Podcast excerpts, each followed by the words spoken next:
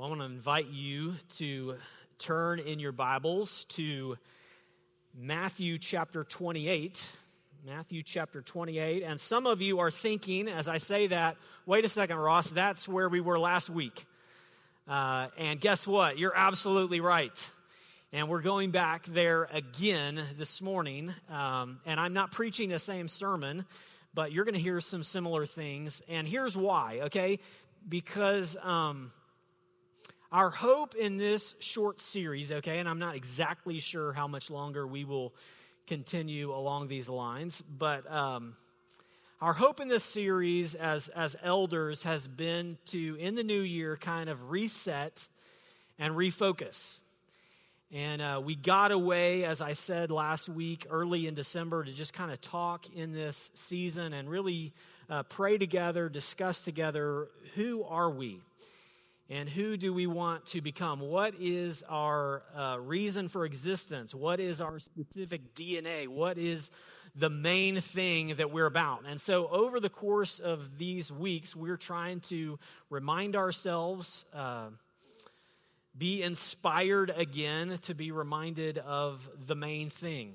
Okay, so uh, this is uh, this is a message that uh, I hope is not just another message.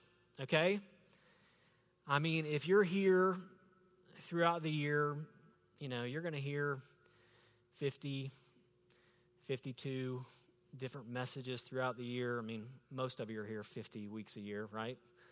52, some of you. Uh, you're going to hear messages every week, okay? But I don't, I don't want you to think about this message and even this series as just another message, okay? Now, preachers say that all the time, like, "Hey, this, re- listen up, because this really is the main one, right?" But I'm saying this is really the main thing, okay? This is, this is really it. This is where we want to focus. This is what we want our heartbeat to be about, okay? And it's, it's fitting that as we're doing this, John is getting ready to go do what he's doing because I want to argue that what John does professionally and what John does around the world, okay, is more similar than different than what we all need to be doing wherever God sends us, okay? And it's based right in this passage here uh, that we're going to look at again this morning, and we're going to take some detours, okay? Um, but this is not just another sermon. This is to be the calling of our lives, okay? And it's not just something that the pastor ought to be about or the professionals ought to be about. It's something that we're all to be about. Okay, I think I'm beating this dead horse. I can see it in your faces, okay? But you are not, okay, you are not just an audience that I'm giving a message to. We are an army of ambassadors. And that you are not just spectators to a show or a performance or some inspirational, you know, hour. You are not just spectators up in the stands. You are actors in the drama that God is unfolding. You are players on the team, okay? The Great Commission, one pastor has said, is ought to more correctly be called the Everyday Commission. It's been called the Great Commission. It's a great commission, but it's something that we're all supposed to be about. Okay, so let me continue to drive this nail home uh, this morning as we read these verses. And I want to invite you to read them along with me. You did such a good job earlier on that prayer. Read these, uh, read along with me here. I believe we have uh, beginning in verse uh, 18. Okay? Here we go Matthew 28, beginning in verse 18. And Jesus came and said to them, okay, let's start over again because some of you weren't, you know, on your mark, get set, okay? Here we go, verse 18. And Jesus came and said to them, All authority in heaven and on earth has been given to me. Go therefore and make disciples of all nations baptizing them in the name of the Father and of the Son and of the Holy Spirit, teaching them to observe all that I've commanded you, and behold, I am with you always to the end of the age. This is God's word. Amen, right? Okay, we've heard that. We heard that last week. We read it again uh, today. The main imperative here, the main command that Jesus gives, some of his last words to his followers, the main command here is to make disciples. Make disciples. And last week we talked, we defined the word disciple, and we said just in a generic term, what does the word disciple mean? It, you're, you're shy. I'll, I'll, that was rhetorical. Uh, the main, the main definition disciple means a learner, a student. Thank you, Deanna. Uh, a disciple is a student of someone, a learner, a pupil. And so we said last week that if we are followers of Jesus and we're to make disciples, that means we are to make students or learners of Jesus, which means uh, you don't just enroll for a few weeks, that following Jesus, making disciples, we are ongoing learners. We're following Jesus, we're learning of him. I said last week that we. Uh, a disciple is one who is covered in the dust of his rabbi because he's following so close after his rabbi that the dust of the first century is, is in his face. He's following so closely. She's following so closely. A disciple is a learner. And so, if we're Christians, if we're followers of Jesus, we have a life ahead of us of learning and growing as Jesus followers. I want to offer you a second uh, definition, just a simple definition of discipleship this morning. That is, making disciples means helping others follow Jesus. Okay? Simple enough, clear enough for us. Making disciples means helping others follow Jesus. So we can all do that. We're all called to do that, even if you are a brand new follower of Jesus. If you're a brand new baby Christian, you can at least tell someone what Jesus has done for you. You can help others follow Jesus. And we may be at different places and we may have different giftings and we may have different callings, but all of us are on this journey of making disciples where we are helping others follow Jesus. So I want to ask a few questions of you from this passage this morning, going back to it here as we think about this. Uh, and go ahead and put the full passage back up there, Kyle. Thank you. Uh, and you know how uh, when you were in school, you had the textbook, and the teacher, you know, said the answers are in the back of the book.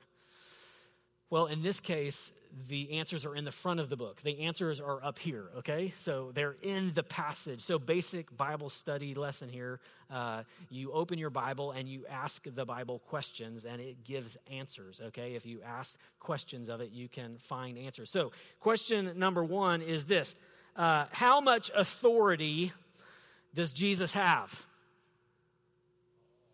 All. Very good. See, you were looking in the textbook. Good job. How much authority does Jesus have? He has all authority. Second question Who are we to make disciples of? All the nations. Very good. There's going to be a repetition here in all these questions. You'll, you'll catch on here about question three, okay? How much authority does Jesus have? He has all authority. Who are we to make disciples of? All the nations, okay? So, as followers of Jesus, we have a heart not only for our neighbors, but even for the nations. God has expanded our hearts and minds to care about His great world, okay? All the nations. Uh, thirdly, how much are we to teach them to observe that Jesus commanded? Teaching them to observe everything, or this translation, te- teaching them to observe all that I've commanded them, right? So you see the pattern here. Fourthly, how long will Jesus be with us as we undertake this mission? I am with you always, right? All, all, all, always. Now, the final question won't be in these verses, but it will be up a couple verses above if you're looking in your Bible there in your lap. And that the question here is who is Jesus giving this command to? Yeah, if you go back up to verse 16, it says that the 11 gathered. He's Jesus is giving this command to make disciples to who?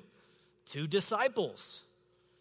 Jesus is giving a command to disciples to make other disciples, okay? And that's the principle, again, that disciples of Jesus make other disciples of Jesus. Now, we get kind of turned around the axle on this because when we think about making disciples, most of you, if you're like me or most people that I talk to, when you think about this process of discipleship, okay, discipleship being the the the process, the the verbial part of making disciples, right? When we think about discipleship, most of us think about a form or a certain style of making disciples. Okay? You follow me? So when you hear the command, make disciples, most of us, like you, you kind of dream up in your head a recipe or a style or a format by which to do that, okay? You automatically go to a style. Oh, make disciples. That means that I learn a bunch of memory verses and I get quizzed on them in Sunday school and I get stickers if I memorize all the verses for the week, right? That's a form of discipleship, okay? Or others of you may think, oh, discipleship, that's, that's where I meet with a mentor one on one every week, and we go through this uh, Bible study called 10 Steps to Christian Maturity, and we sit one on one every week over a cup of coffee or lunch, and, and that's what discipleship means. Some of you, for others of you, the style or form that may come to your mind is you're like, oh, uh, discipleship. That means I go to this discipleship uh, foundations of the faith or discipleship 101 class, and I go through this class so that a teacher disciples me. Okay? So that's your picture of what discipleship looks like. Why am I saying this? I'm saying this because all of us come with our own experience and our own definitions of what making disciples should look like. But here's the point that I want to drive home. There's one command to make disciples, but there's 101 different forms or styles by which to do that. You follow me? And we tend to gravitate towards stylistic things rather than keeping the main thing, the main thing, which is the command or the function to make disciples. So, how do we make disciples? Well, there's 101 different ways, and some of them I just listed for you, and others I we could go on and on about different styles or forms by which to make disciples. But the point is, are we making disciples? Are we making disciples? I'm not asking what style we're using or what formula you like. I'm just saying, as a church, are we becoming and are we making disciples? Because if we're not, if you and I are not growing as disciples and you are not you and I are not growing as disciple makers, are we really doing what God has called the church to do? And I would say no, we're not. If we're not growing, if we're not learning, if we're not deepening in our love for Jesus and our love for others and our growth, and we're not helping others grow, then we are missing the mark of the target that God has called us to. And so, again, our emphasis as a church has to be on making disciples. And that means each of us helping others follow Jesus. So that could be people that don't yet follow Jesus, right? People you go to school with, people you live next door to that are not yet followers of Jesus. We want to help them follow Jesus. typically we call that evangelism or sharing the gospel, right? But it's it's discipleship step 1, helping people come to know and follow Jesus. We said last week, but we don't want to just make converts. We don't want people to just make decisions or get fire insurance. We want to grow. We want to be learners. We want to be students, ongoing followers of Jesus. So it's not just helping people cross the line of faith to become Christians and to become disciples, but we want to help disciples, ourselves and others, grow in that discipleship. Amen? And prerequisite for that making of disciples, prerequisite uh, of that, step number one is growing as disciples ourselves, right?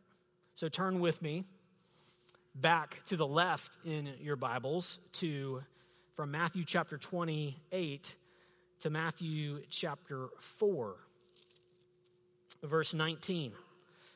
And yes, we've got it on the screen also. Matthew 4:19. This is the beginning of Jesus' ministry when he first starts this discipleship process with his original followers, okay?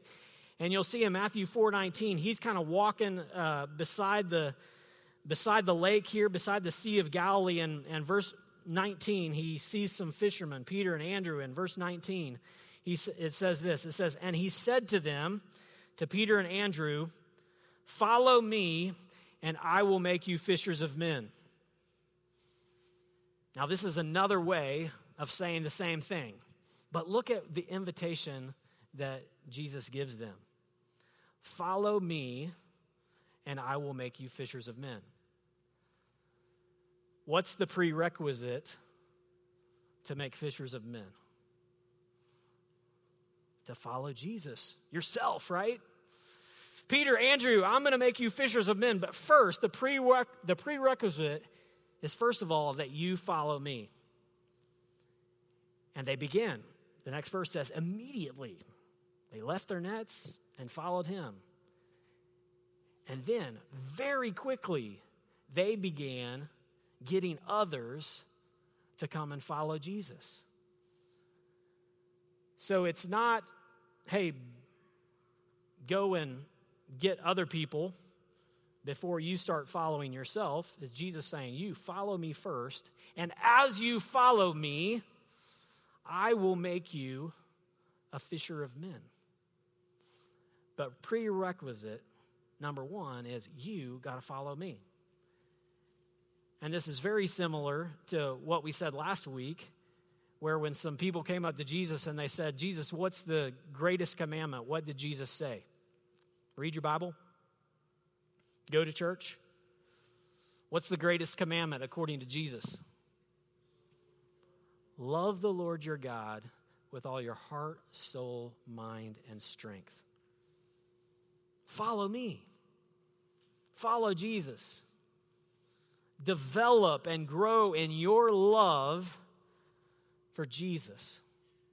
Love him with all your heart, soul, mind, and strength to make disciples, we got to first of all be disciples, right? To make followers of Jesus who love Jesus, we have to first of all love Jesus ourselves, right? So, how are you doing as a lover of Jesus? How are you doing as a follower of Jesus who can then be a fisher of men or a fisher of women. Follow me, and I will make you fishers of men. Now, as a church, we've, we've identified kind of four main ingredients, four main strategies by which we can grow in love for Jesus, or as we've said, centering lives on Jesus. If you could put that up, Kyle. And those four things that can help us grow in our love for Jesus, our genuine community, being with other believers, coming together like this for worship, where we're reminded, where we sing, where we hear the Word of God, that will help us center our lives on Jesus, grow as followers of Jesus. Also, biblical teaching. As we hear the word of God, the scriptures, Paul says that faith comes by hearing the word of God. How do you grow in faith? You get the word of God in you. You do that with other believers, you do that through worship. And you also grow in love for Jesus by doing something, by serving, by being involved in mission. All those things are ingredients or strategies, if you will, to help you and I grow in love for Jesus. Because as we said last week, we can we can have a bumper sticker on our car. We can have great attendance at church. We can be born in the South. We can even know some scripture and some Bible verses. But if we don't have hearts that are soft and growing more and more in love with God, and therefore in love with others, then we're missing the mark. We're just being religious. And the call of Jesus is not to be religious. The call of Jesus is to love him and to help others love him and follow him. Amen? That's what we are to be about. There's another uh, emphasis of this that we believe is important as disciples of Jesus, and that comes from Matthew chapter 22. I said it just a minute ago, but in that great commandment, where that teacher comes up to, or that lawyer comes up to Jesus and asks the greatest commandment, Jesus replies, and he says, The greatest commandment is to love the Lord your God with all your heart, soul, mind, and strength, right? What is Jesus saying right there? He's saying the greatest commandment is to love me completely. Or as I like to say, love me holistically. Love me comprehensively. Love me with everything you have. Not just with your time on Sunday morning, not just by memorizing some Bible verses, but love me with everything you have. And he says here heart, soul, mind. And if you look in Mark's version of this, it says, Love the Lord your God with all your heart, soul, mind, and strength. In that version, he adds strength. And I don't think Jesus here is trying to divide us between mind and soul and heart and define all those things neatly and what is my strength? Is that my body? But I think the main point that Jesus is making is, is love me with everything you have. Comprehensively, holistically, with every part of you, love me. And grow in your love for me. Now, I'll admit that in 2020, uh, I have not yet been to the gym, okay? Uh, but I have, but it's still January. And I do work out occasionally, uh, but I haven't been to the gym. But my experience is uh, if you're like me, you've been to the gym occasionally. And for some of you, I'm looking at you and it's been a really long time, okay? Uh, but tell me if when you've gone to the gym, you've ever seen this guy at the gym right here. This guy. You ever seen a guy like that? A guy that's just huge upper body, but we call him in high school, we call him chicken legs, right? This is the guy at the gym who's the chicken leg guy. And he's he spends every minute and every hour at the gym on upper body. He's doing biceps, he's doing chest, he's doing shoulders, he's doing back, he's doing everything except his legs. You've seen this guy, right? I was going to put a real picture up here, but they were just too, like, you know, stick with the cartoon. Uh, we don't want to be chicken leg Christians. That's what we're saying, okay? We don't want to be chicken leg Christians. We want to love God. We want to grow as disciples holistically. And so we don't want to just have these big heads that are full of Bible and we can memorize hundreds and thousands of verses, but we're a jerk to our family. You got a lot of, you got a big old head, but you're a lousy friend. That's not holistic. This guy needs to spend some time on his legs, doesn't he? And all of us, we, we, we kind of have a, a, a favorite workout that we do. Some of you are like, man, I don't have a favorite workout. What are you talking about? As Christians, we kind of gravitate to what we like or what might be safe or what might feel easy. And what we're saying is that discipleship and growing as disciples is holistic. We don't want to be chicken leg Christians. We want to love God with our mind, but we also want to love God with our heart and through our relationships and through our service, right?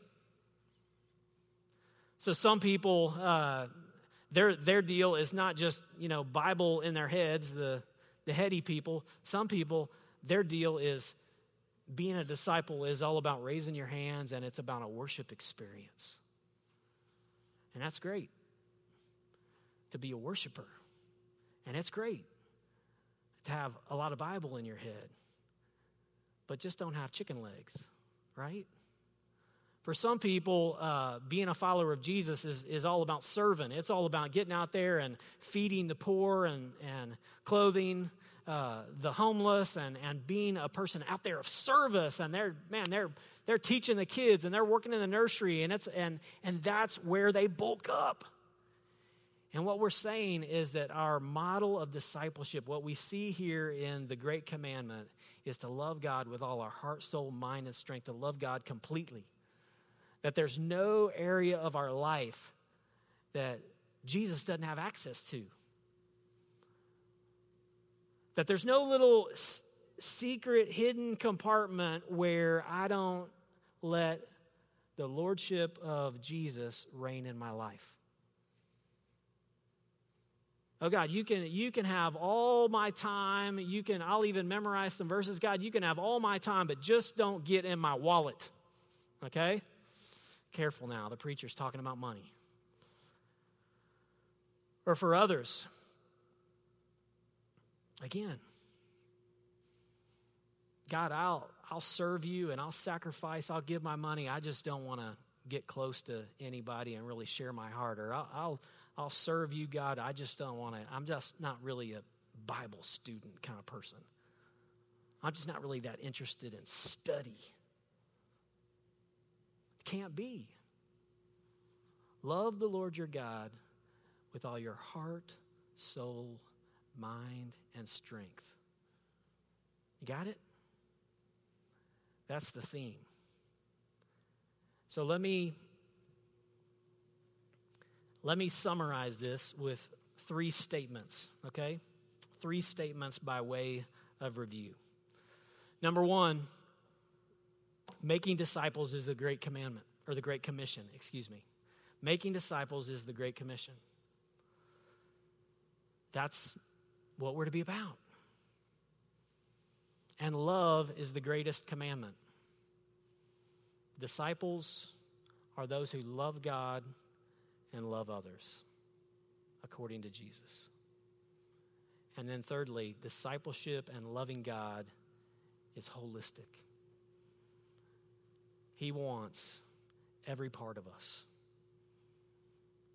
And He's deserving of every part of us, right? That no little hidden place be outside the Lordship of Jesus. We're about the Great Commission.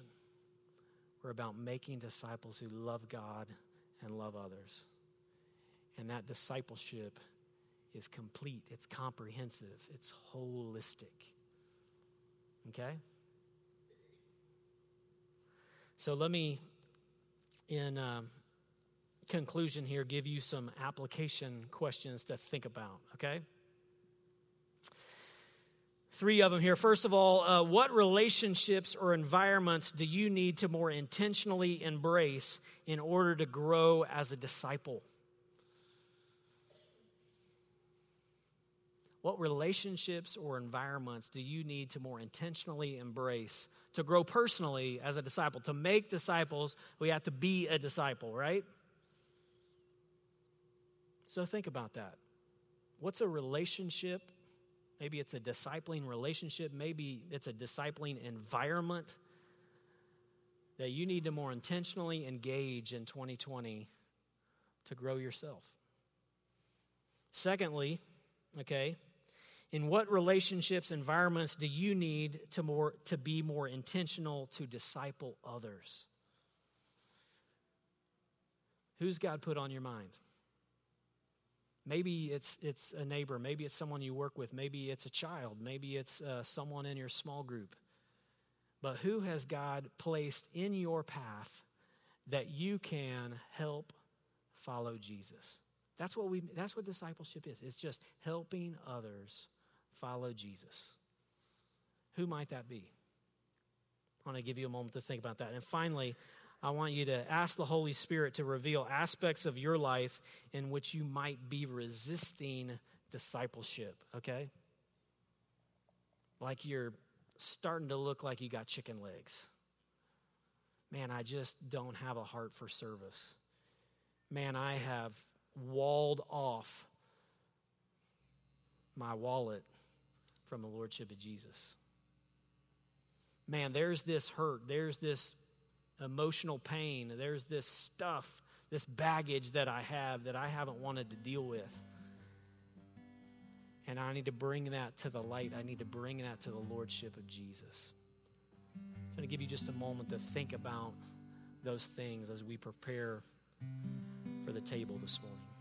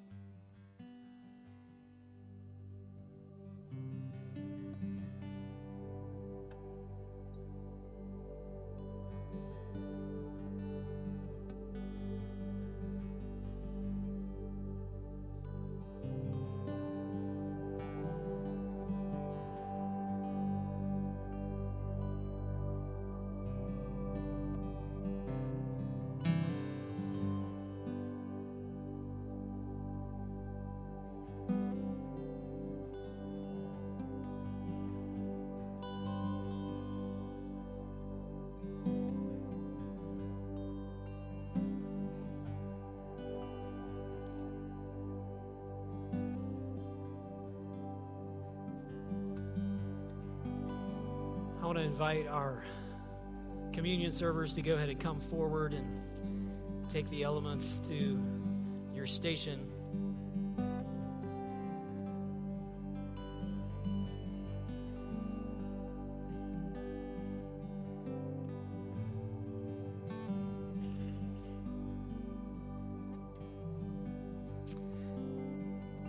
You know, a table is a, a table is a picture of fellowship table is a picture of friendship and relationship, and Jesus has called us to the table of fellowship. He invited those first followers to join him at the table of fellowship for this Passover meal that would become the Lord's table. It's a picture of loving God, being in relationship with Him. And as we come to the table, also, it's a picture of the extent of God's love for us that Jesus loved us comprehensively, that he didn't hold anything back. In fact, he loved us to death. He loved us with his body and his blood. He shed blood to love us completely. Early, earlier in this night, he had washed his disciples' feet. Jesus, the Son of God, had, had bent down and washed the dirty feet of disciples. That's incredible love. And then as he gathers at this table with those friends, he says, This bread and this cup represents the, the comprehensive nature of my love for you. That I didn't leave anything out, I loved you to the full. So we come to a Savior and love Him completely because He first loved us completely. He didn't hold anything back. He loved us with his body and his blood. As he gathered with his friends that night, we read from Matthew's gospel as they were eating, Jesus took bread and after blessing it, broke it and gave it to the disciples and said, Take, eat. This is my body. And he took a cup, and when he had given thanks, he gave it to them, saying, Drink of it, all of you, for this is my blood of the covenant, which is poured out for many for the forgiveness of sins. I tell you, I will not drink again of this fruit of the vine until the day I drink it new with you in my Father's kingdom. Will you pray with me? Father God, thank you for your incredible love for us, that you did not leave this world broken and in the state of rebellion that it is, but you rescued us in Jesus. And that love and that rescue is utterly comprehensive, utterly complete. God, because you loved us so, because Jesus loved us so, we have every reason to trust and every reason to love you in return completely, holistically, fully, God. As we take this bread and this cup this morning, Holy Spirit, would you renew us? Would you refresh our love? You strengthen us with power? Motivate us to love with all our heart, soul, mind, and strength, and to love our neighbor as ourselves, and to have the boldness and courage to go and help others follow Jesus as well. We ask it in the beautiful name of Jesus.